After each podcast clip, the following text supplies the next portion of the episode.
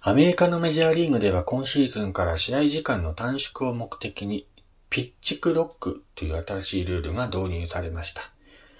これは投手が投球するまでと打者が打席に入るまでの時間に制限を設けるというもので、これまでにないルール変更の一つとされています。私たちの生活の中にある様々なルールも変更されることがあります。実際、法律はたびたび改正されており、会社のルールも新しいものが加えられたり、それまであったものが変更されたりします。それは時代とともに物事の常識が変わっていくことが関係していると思いますね。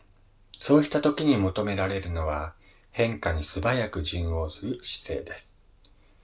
ルールにどのような変更があったのかを正確に把握し、それを受け入れて次の一手を考えていくことが大切なのではないでしょうか。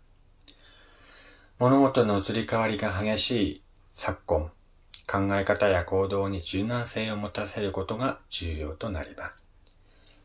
変化に対応する姿勢を忘れずに行動していきましょ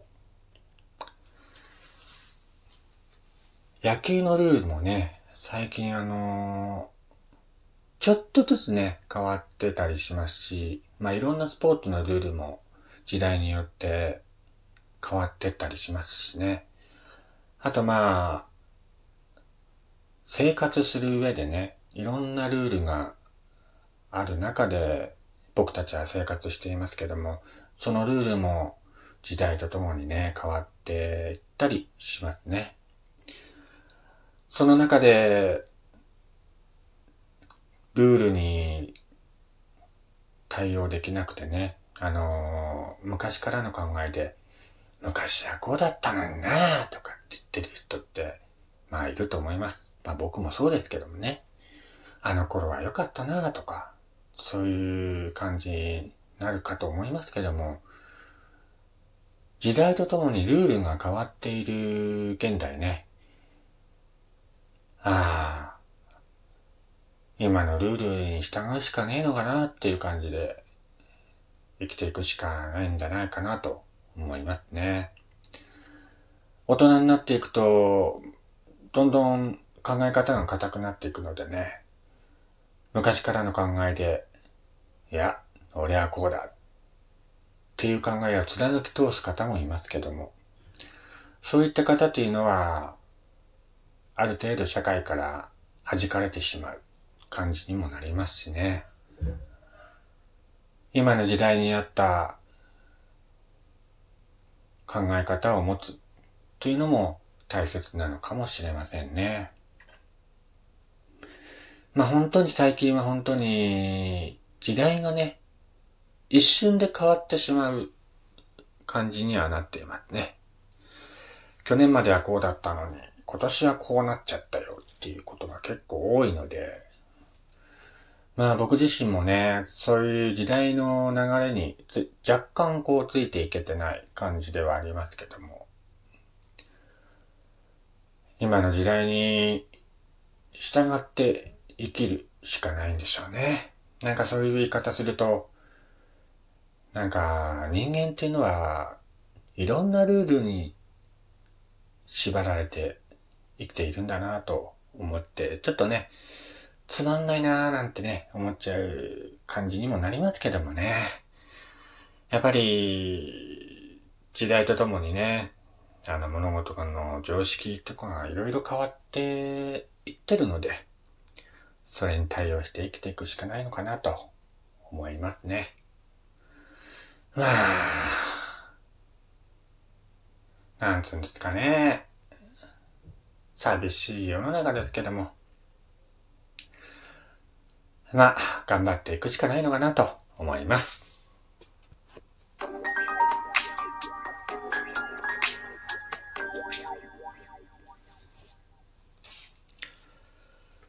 はい。どうも皆さん改めまして、こんにちは。こんばんは。おはようございます。ジャスさんです。こちらの番組は私がゆるっといろんなことを語るラジオ番組となっております。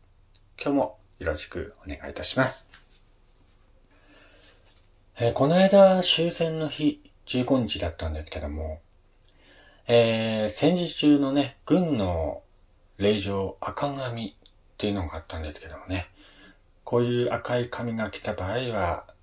あなたは戦場へ向かってくださいという、まあ、赤紙なんですけども、それを再現したチラシを配って平和を考えてもらう取り組みが盛岡市などで行われたそうです。反戦を訴える活動をしている盛岡市の市民団体、毎年8月15日の終戦の日に合わせて、戦時中の旧日本軍の霊場赤紙を再現したチラシを配って、平和や反戦を呼びかけているそうです。今年も盛岡市の大通り商店街の交差点で20人余りが参加して戦時中、三重県の男性に実際に送られてきた赤紙を再現したチラシ300枚を配ったそうです。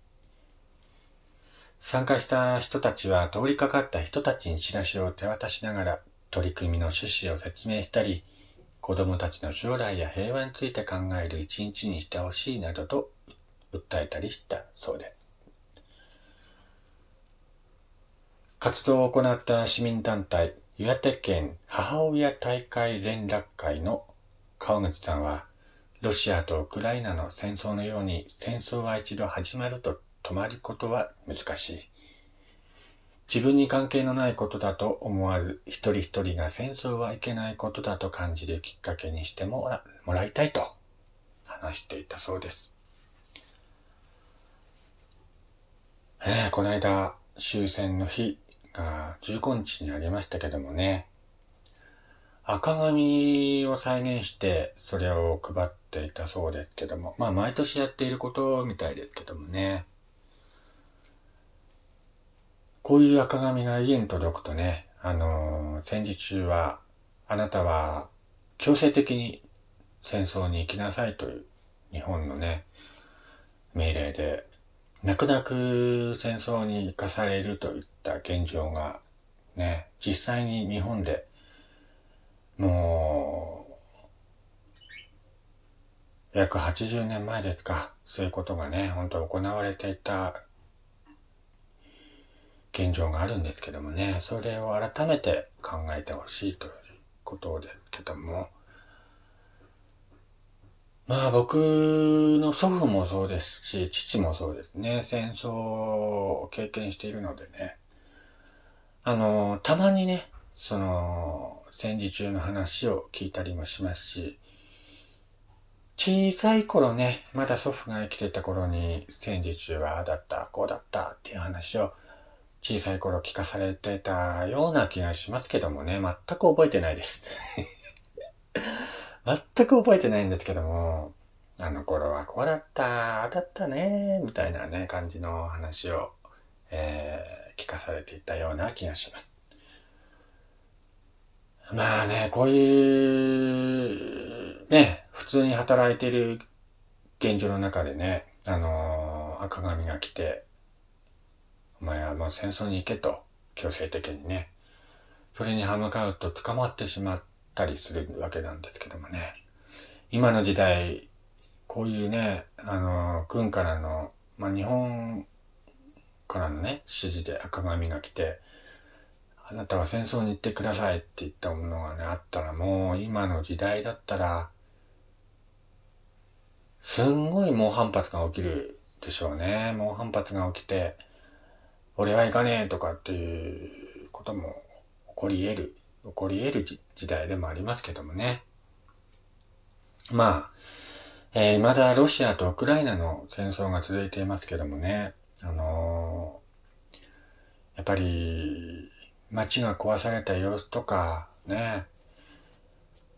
今日は何人の方が亡くなられましたとかってそういう報道を見るとね、えー、心が痛むというか、まあ、日本に住んでいる僕らにとっては、ほんと遠い国で行われている戦争なんてね、自分には関係ないんじゃないかななんて思っちゃうこともあるんですけども、やっぱりそういった戦争の影響によってね、物が入ってこなくなっていったりする現状も今起きてますから、薬局に行くとね、薬とかが、今、薬不足なんですけどもね、こういった戦争の影響で、やっぱ薬が入ってきてないとかって、そういった現状がね、あるので、まるっきり僕らには関係のない話ではないんですね。やっぱり、そういう戦争が起きていることによって、微力ながらね、僕らの生活にも多少なり影響を与えているんだなというのを感じる一瞬がありますけども。まあね、なんで戦争始めちゃったんだろうなっていう。感じですけどもね、あのー、まだ続いてますからね、もう戦争が始まって1年以上経ってますけどもね、未だにロシアとウクライナ戦争が続いていまして、市民の方もね、安心して寝られる状況ではないんじゃないかなと思いますしね、実際、自分がね、そういった現状に置かれた場合に、1年以上もね、そういった中で生きられるかなっていうか、そういう精神保てるかなっていったね、えー、不安もちょっと考えたりもしますけども、まあ早くね、戦争のない未来というかね、そういうのを終わらせてほしいなって、僕も、やっぱり戦争はね、あの、嫌だなっていうのがあるので、そういうのをね、一度考える日でもあったかなと思います。えー、ということで、今回は、この間、終戦の日にちなみまして、赤紙を再現して、チラシを配り、というニュースをお送りいたしました。それではまた次回、お会いしましょう。お相手は、やすさんでした。